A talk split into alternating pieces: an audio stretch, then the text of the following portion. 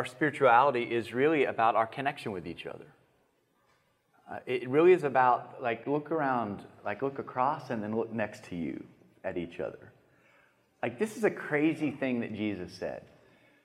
Jesus was nuts. Um, he said, Where two or three are gathered, there I am.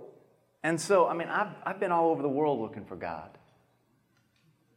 And it was when I quit looking, thinking that maybe something out there would zap me, and I got close to a guy like Ryan and shared with him my life, God showed up. Isn't that weird? And so the very presence of God comes to us, um, what uh, Paula D'Arcy says, disguised as our own life.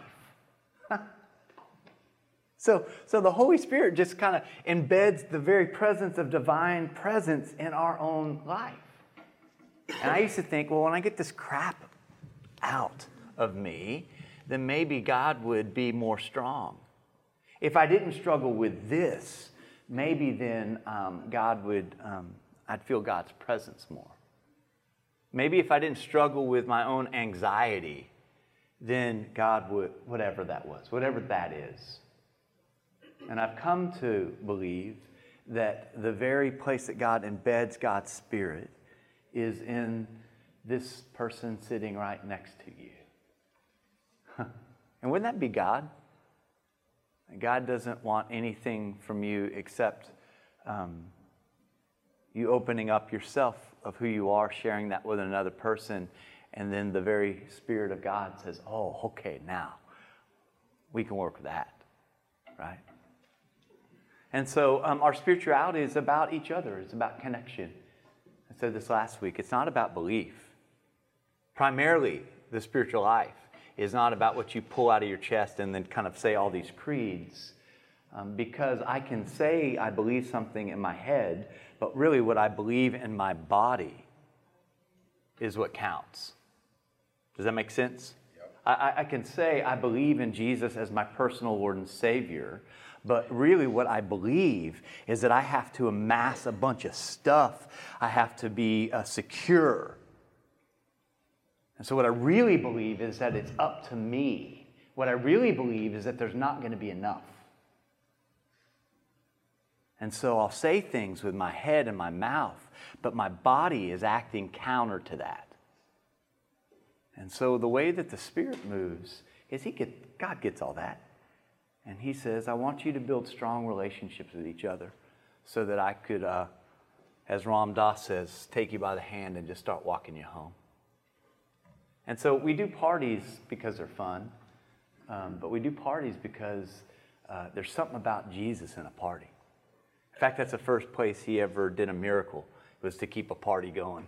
it is, you know, the water the wine. He kept the party going. And uh, so there's something about the kingdom of heaven that um, is going to sound more like a party than it is a, a, a church business meeting. God save us all, right? And so, um, yeah, that's what we hope you, uh, you're able to show up to. Um, and we really, we really think, Philip and I, as we have been thinking and praying about this class for um, the last year and a half or so, is, is it's about relationships. And so bring a friend. Like, we're not going to Amway anybody in the middle of that. Does that make sense? We're not going to sucker you into some kind of pyramid scheme of the church and say, okay, now that you're here. You know, we're hopefully you'll you'll be if you're involved in Amway. I'm sorry, I did not mean to. I say things I don't have a. Sometimes I realize when I get home, I'm like Russell.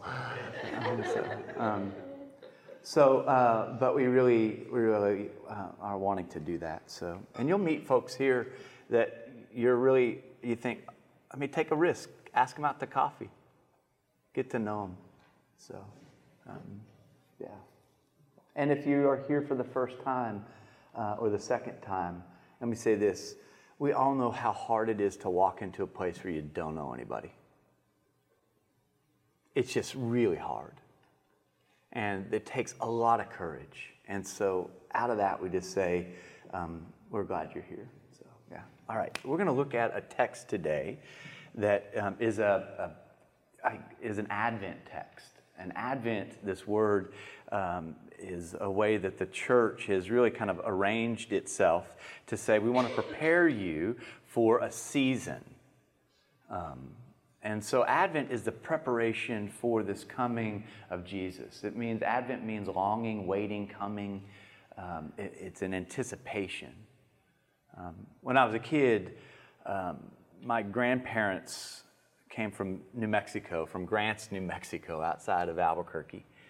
And I've told this story before, but my brother, sister, and I uh, would often wait um, outside of our door for hours, uh, waiting for them to come around the corner and to turn on Lakeland Drive in Carrollton, Texas, up the little hill.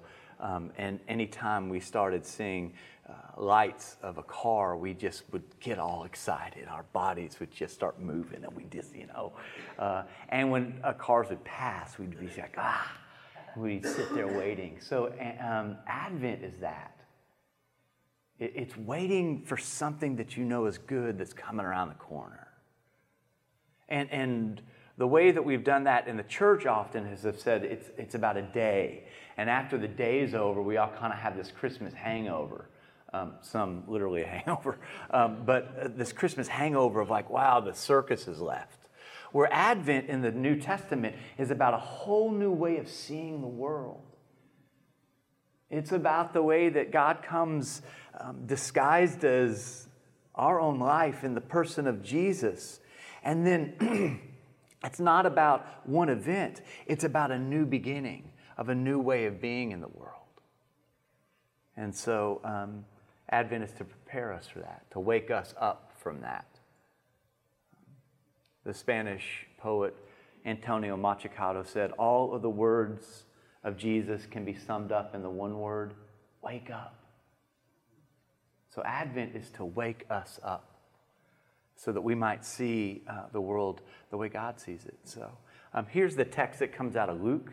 And um, I always am shocked when we read these kinds of texts um, in, uh, for Advent because they're, they're a little disjointed to me. They really kind of um, create some tension. And so, um, David, I'm going to give you a test. Yeah, this David's going to read this first one. I'll put it up to you. All right. In the 15th year of the rule of Caesar Tiberius, it was while Pontius Pilate was governor of Judea, Herod, ruler of Galilee, his brother Philip, ruler of Iturea and Trachonitis, Lysanias, ruler of Abilene, during the chief priesthood of Annas and Caiaphas. John, Zacharias' son, out in the desert at the time, received a message from God. He went all through the country around the Jordan River, preaching a baptism of life change leading to forgiveness of sins, as described in the words of Isaiah the prophet. And this is what's described in Isaiah. Thunder in the desert, prepare God's arrival, make the road smooth and straight. Every ditch will be filled in, every bump smoothed out, the detour straightened out, all the ruts paved over. Everyone will be there to see the parade of God's salvation. Mm, thanks. So, this is what's happening. You've got John the Baptist. who looks like some kind of freak show, right? I mean, the, the, way that the New Testament describes him is he's got this kind of camel, like scratchy suit on. He's eating locusts and honey, right? He's not somebody that you want your daughter to bring home to on a first date, you know? This guy has moved out of Jerusalem and is in the desert. And he is really what some theologians think is the last Old Testament prophet. This guy's living like a prophet. He's stripped down to nothing. He's, um, he's only eating, uh, in a sense, what, um, what Yahweh brings him to eat in the desert. This is, this is the children of Israel in the desert. And he begins to prophesy about this one that's coming, uh, which I think is really amazing. And it says all the people in the surrounding areas start to come to hear John the Baptist speak. And what I think is interesting about that is he's on the Jordan River, the banks of the Jordan River, which is, um, you know, um, Jewish history, the history of Israel, is the place where the children of Israel crossed over into the promised land, and they were confronted by the Canaanites, these folks that were opposing them.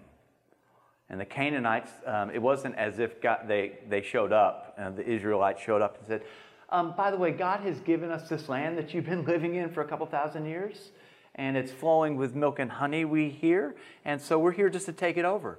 And it wasn't as if the Canaanites said, Well, we've been waiting for you. Here you go. right? No. There was this like fierce battle. In fact, um, some of the Canaanites were um, assimilated into Israel, but most of them were known as these kind of, they, they get, began to intermingle and intermarry. But there was a, a section of Israel that was, that was uh, if you read, if, you, if we were to keep reading in Luke, there's a woman, this Syrophoenician woman, um, that um, came to Jesus with one uh, request because her daughter was really sick and nobody could make her daughter well. And she came to Jesus and said, um, Would you heal my daughter? And Jesus responded out of his own cultural construction and said, Hey, listen, a good Jew like me doesn't hang with half breeds. He used this racial slur. And this woman had this encounter with Jesus, and Jesus changes his mind and goes, Oh, even the grace of God moves beyond the borders of Israel into the entire place where um, we have been taught God does not move or live or his activity is not found. And so um, John the Baptist is on this border, and it says people from all over are coming. So you've got Canaanites, you've got folks that are enemies, half breeds, these folks that don't belong, you've got all these folks that are coming. And then uh, also the religious show up. We didn't read this. I was going to. I was going to um, read this verse too, but right after this, it says that the religious from Jerusalem come, and that John the Baptist sees them, and he says, "You brood of vipers," which I think is a, you know, I mean, John just he did not read, you know, um, how to win friends and influence people, right? So here you got this dude that's like dressed in camel hair and and eating really wonky stuff um, and is starting to, to say someone is coming that's going to dismantle all of the religious structures, all of the political structures, all of the caste system that says the people on top um, get to rule everything else and the people on the bottom are just fodder for that. All that stuff is going to be um, uh, um, reconfigured in the kingdom of God. Jesus begins to talk about the first being last. Who, who is my brother and my mother? Is it about DNA? Is it about birthright? Or is it about love? And Jesus begins to say that people that follow him in love, that's the DNA of the Spirit, right? So Jesus begins to reorder that even in his own ministry. And so John the Baptist is like, he's like a snowplow and he, he says, he sees the religious show up, and he says, You broods of vipers, y'all are part of the problem, right? Um, I just, I think this is, this is really interesting. I began to wonder, this is Advent. This is the Advent text, you brood of vipers, right? I began to think there is, uh, um, if I were to send a Christmas card out this year, you know, and and that's John the Baptist be, you know, Merry Christmas, you brood of vipers, right? Like that'd be a little odd, wouldn't it? Have you ever gotten a card like this?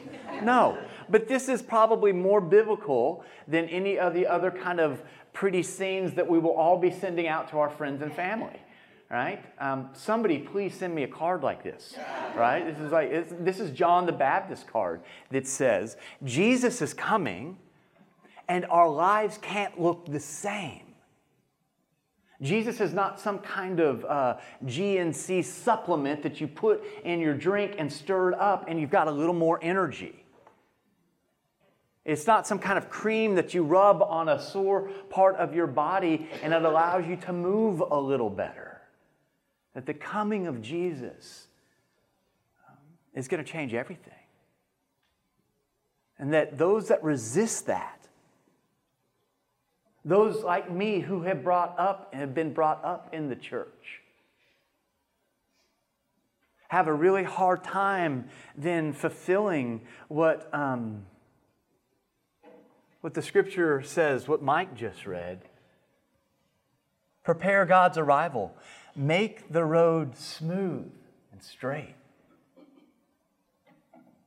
Every ditch will be filled in, every bump smoothed out. The way that Isaiah says this is every mountain will be made low, and every valley will be brought up. It's a, it's a level playing field.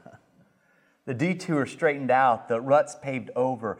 Everyone will be there to see the parade of God's salvation.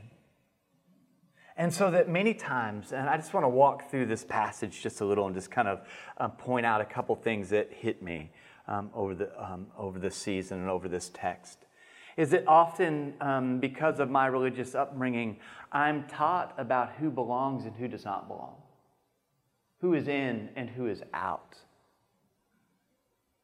And often, then, um, what happens is that I become uh, a part of that which John might describe as the brood of vipers. Um, but what if we are to create a path, not an obstacle course for people. What if um, our um, connection to Jesus, the whole point of religion, is to make it easier for people to connect with Jesus, not harder? What if we were to remove every obstacle so that people might know the love of God? And often it's religion that places um, obstacles in front of people, checks people's cards, makes sure that they are on the right side, have said the right words, are the right kind of people, doing the right kinds of things. And what Isaiah says is that when Jesus shows up, when the, the, the Son of Man shows up, um, the religious folks should not be creating barriers or obstacles um, we should be constructing a pathway of love. Just saw um, somebody sent me today um, a stat that showed the decline of religious or uh, church involvement over the last 15 years. And we are just right now, first time in history, um, less people go to church, under 50% of the population in America goes to church and even considers himself to be Christian. Now, um, that didn't freak me out. Like I, I, I, I have some ways of thinking about that, you know. Um, somebody asked me the other day, "Are you a Christian?" And I said to them, "You tell me what you think a Christian is, and I'll tell you if I'm that." right? I mean, because Christians have done some nutty stuff, and we aligned. The name has been aligned with some nutty stuff. And so when somebody asks me if I'm a Christian, I, I, that's my response nowadays. Tell me what you think a Christian is. I'll tell you if I'm that. And so, um, the call of the church is to be a place where um, we remove obstacles from the path.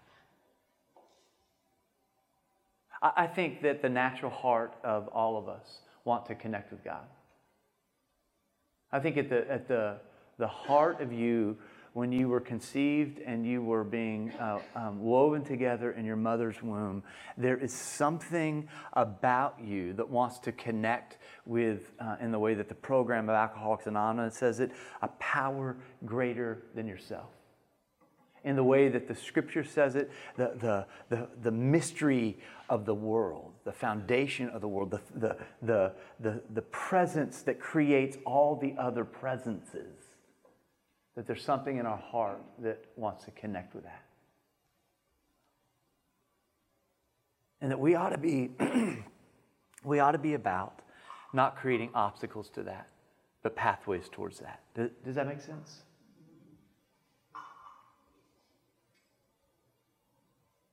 And people might say, Well, Russell, I mean, it means you don't have any standards, do you? You're just going to let everybody in? Yeah, folks, that's what that means. that's exactly what that means. See, what I think is interesting is that he who had no reputation, is what the scripture says about Jesus, doesn't need a bunch of folks to defend his reputation. Right? Because there is something about a community of vulnerability where I can share the exact nature of what I struggle with with a brother like Ryan. who returns me to myself. I'm not trying to compete with Ryan. I'm not trying to, um, to outdo him. I'm not trying to put myself forward and show my Facebook self in front of a guy like Ryan. I'm trying to be vulnerable with Ryan. There's something in that that makes the path smooth for a guy like Matt Russell. Does that make sense?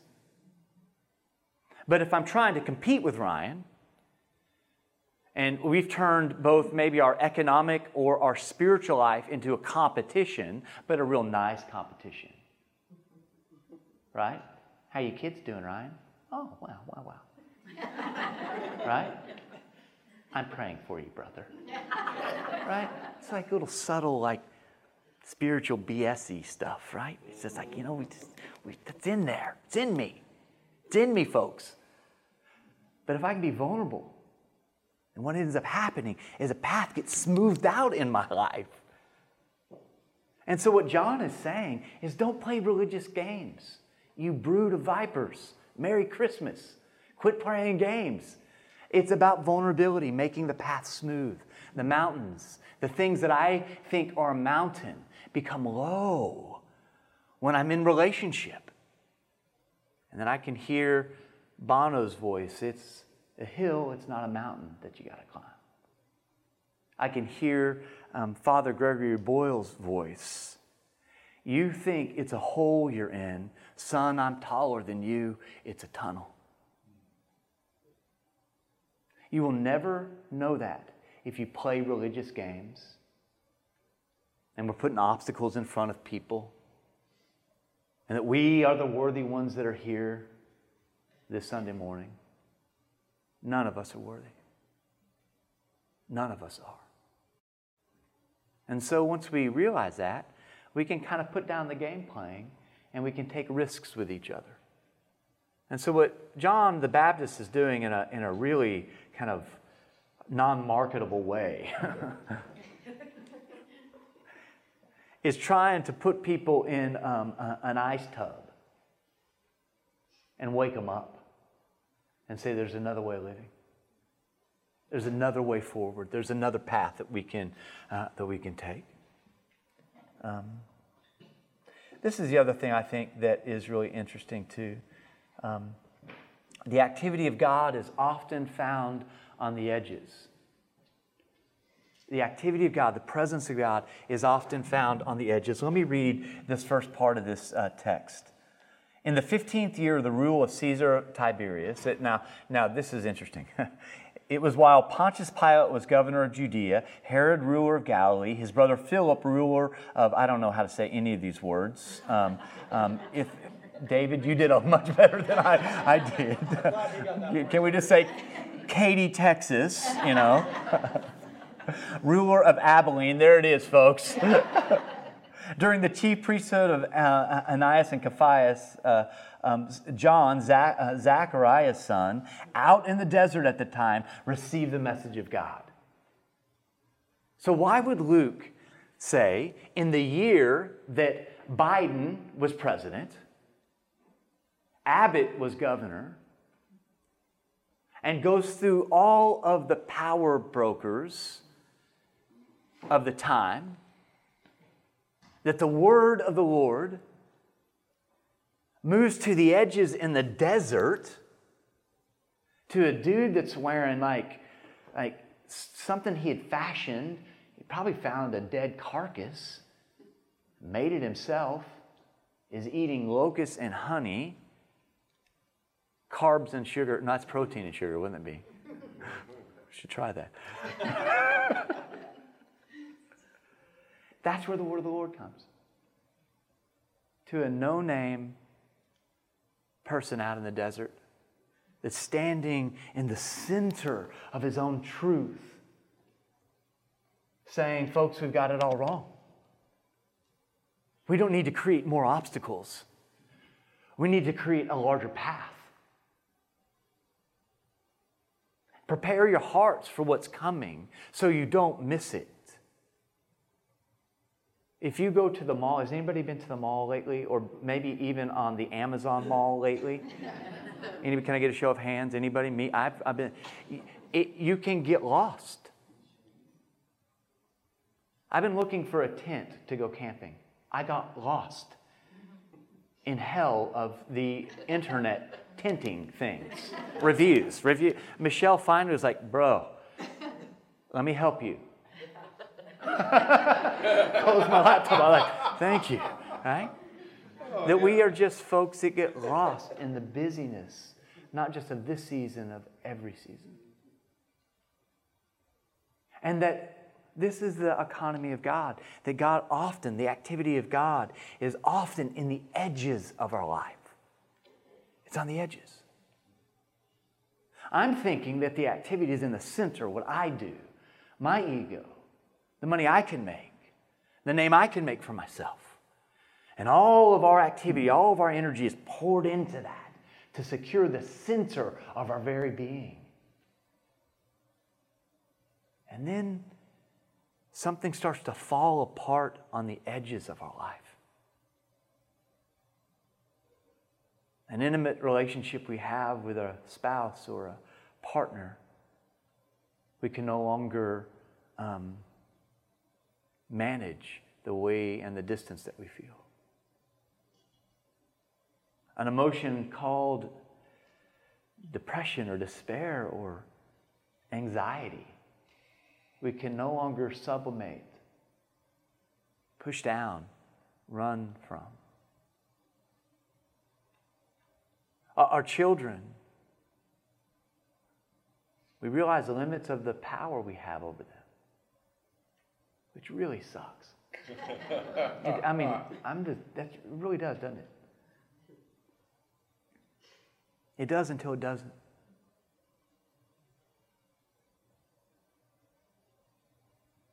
And we begin to see that it's on the edges of our life, often the places we don't want to talk about in here. Often the places we've reserved either for a therapist's office or when we've had too many things to drink or in a moment of weakness, we might say something that we regret later because it shows the edges of our life.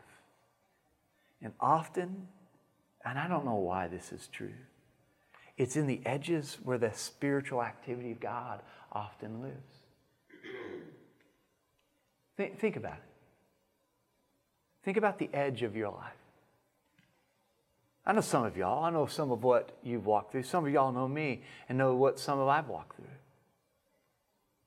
And I, I think we could tell if we if we could come out, somehow suck out all of the stuff that doesn't matter and turn our knees towards each other, and we were to be able to talk about the edges of our life today, my hunch is, is that some of us could say, Thank God for the edges.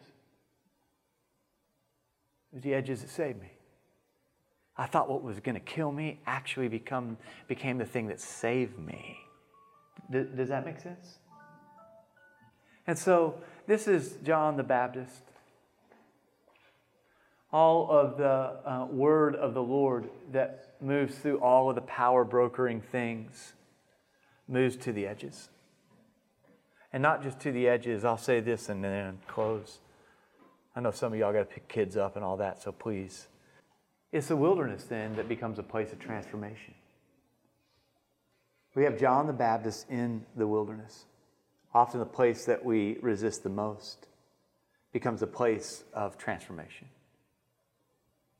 So often, um, Advent can be this thing that we feel like, um, and particularly Christmas, we just airbrush the crap out of things and we just hope it's the happiest time in the world, right? And so we're all just, and I'm not saying it's not. I love Christmas, love it. I don't may I may not love it as much as Sarah does, who has had her um, house decorated for the last six months. You talk about a long Advent. She is the bomb. there's something about it, but there's also something that says, um, is there a place for some of my sadness or some other emotions besides the happiest time in the world? And so, what the, what the um, Advent does is it holds these two things together. It says, yes, there is joy that's coming. God is coming and is going to set everything right. God, it's going to be God that takes the mountains and moves them into the valleys and the valleys and moves them up. It's the way of God that makes a path level for you. It's the way of God that, that um, reaches out into a, a marriage that you're struggling with, that begins to provide a pathway forward. It's the love of God that says in your depression, in your anxiety, in the despair that you feel this morning, this is not the end. It's not a period, it's a comma. It's, it's, that's the Spirit of God that does that. And often we don't recognize that until we're in the wilderness. And so my hunch is that some part of our lives, maybe some part of all of our lives, are in the wilderness of some someplace. And that becomes the place of transformation. Because often it's in the wilderness that I can hear new thoughts. It's often in the wilderness that all of the voices that say, I've got to do better, I've got to do more. You're only as good as your last success.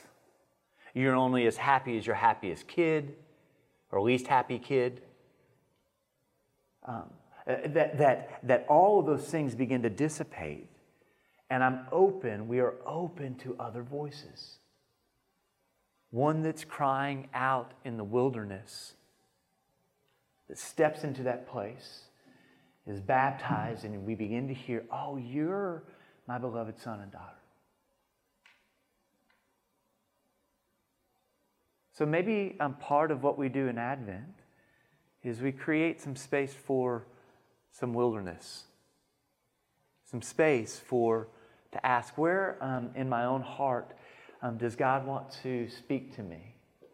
my own place, am I trying to push too hard, to do too much? And what do I need to do? Maybe the call is to step back and allow the Spirit of God to do for us what we can't do for ourselves. But we begin to see the activity of God huh, is on the edges and often in the wilderness. And that prepares us this Jesus that's coming to make all things right and new. That's what I got. Any uh, comments, feedback, things that came up for you today? Things you want to say? Sorry if I keyed in on you too much, Ryan. yes, Charlie, please. Um, we got your email this week about the raffle. Hmm. And uh, as I'm sure many people did, once their minister sent them an email saying you should get involved in the raffle, we bought a ticket. And I'm sure as we all believe, we each won the prize. The question- the first question is, where do we go to pick up the prize if we won? Yes, yeah.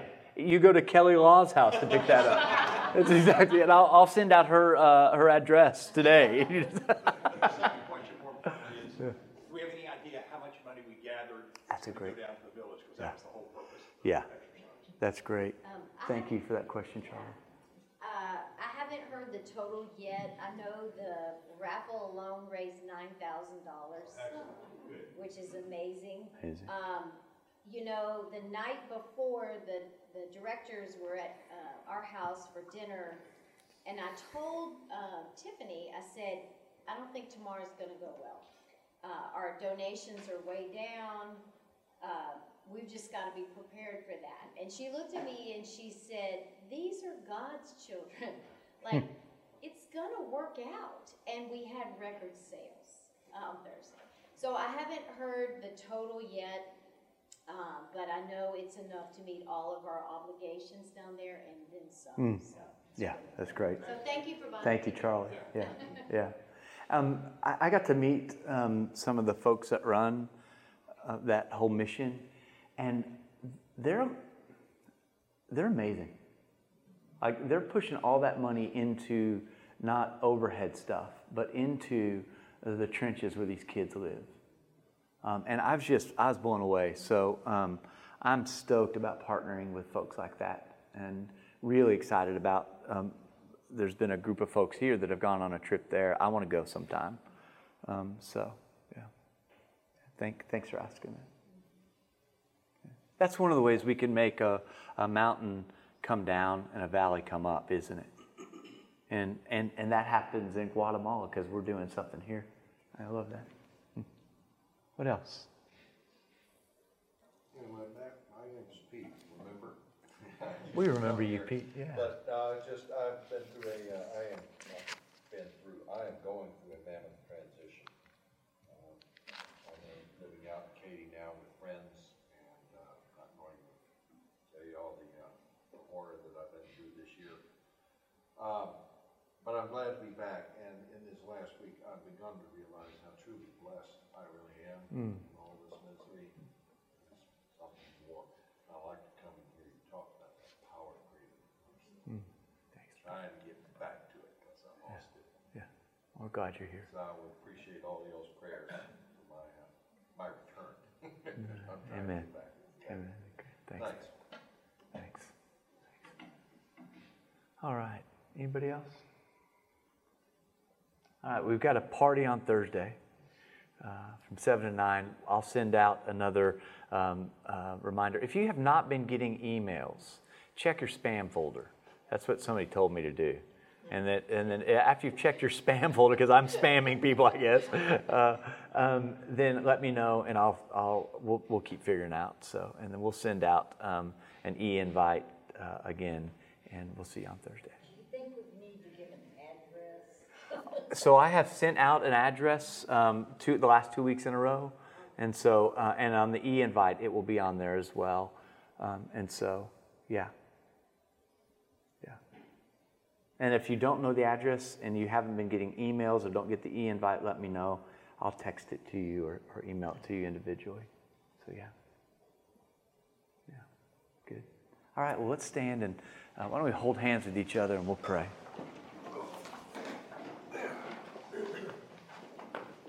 I love you. Love you too. So much.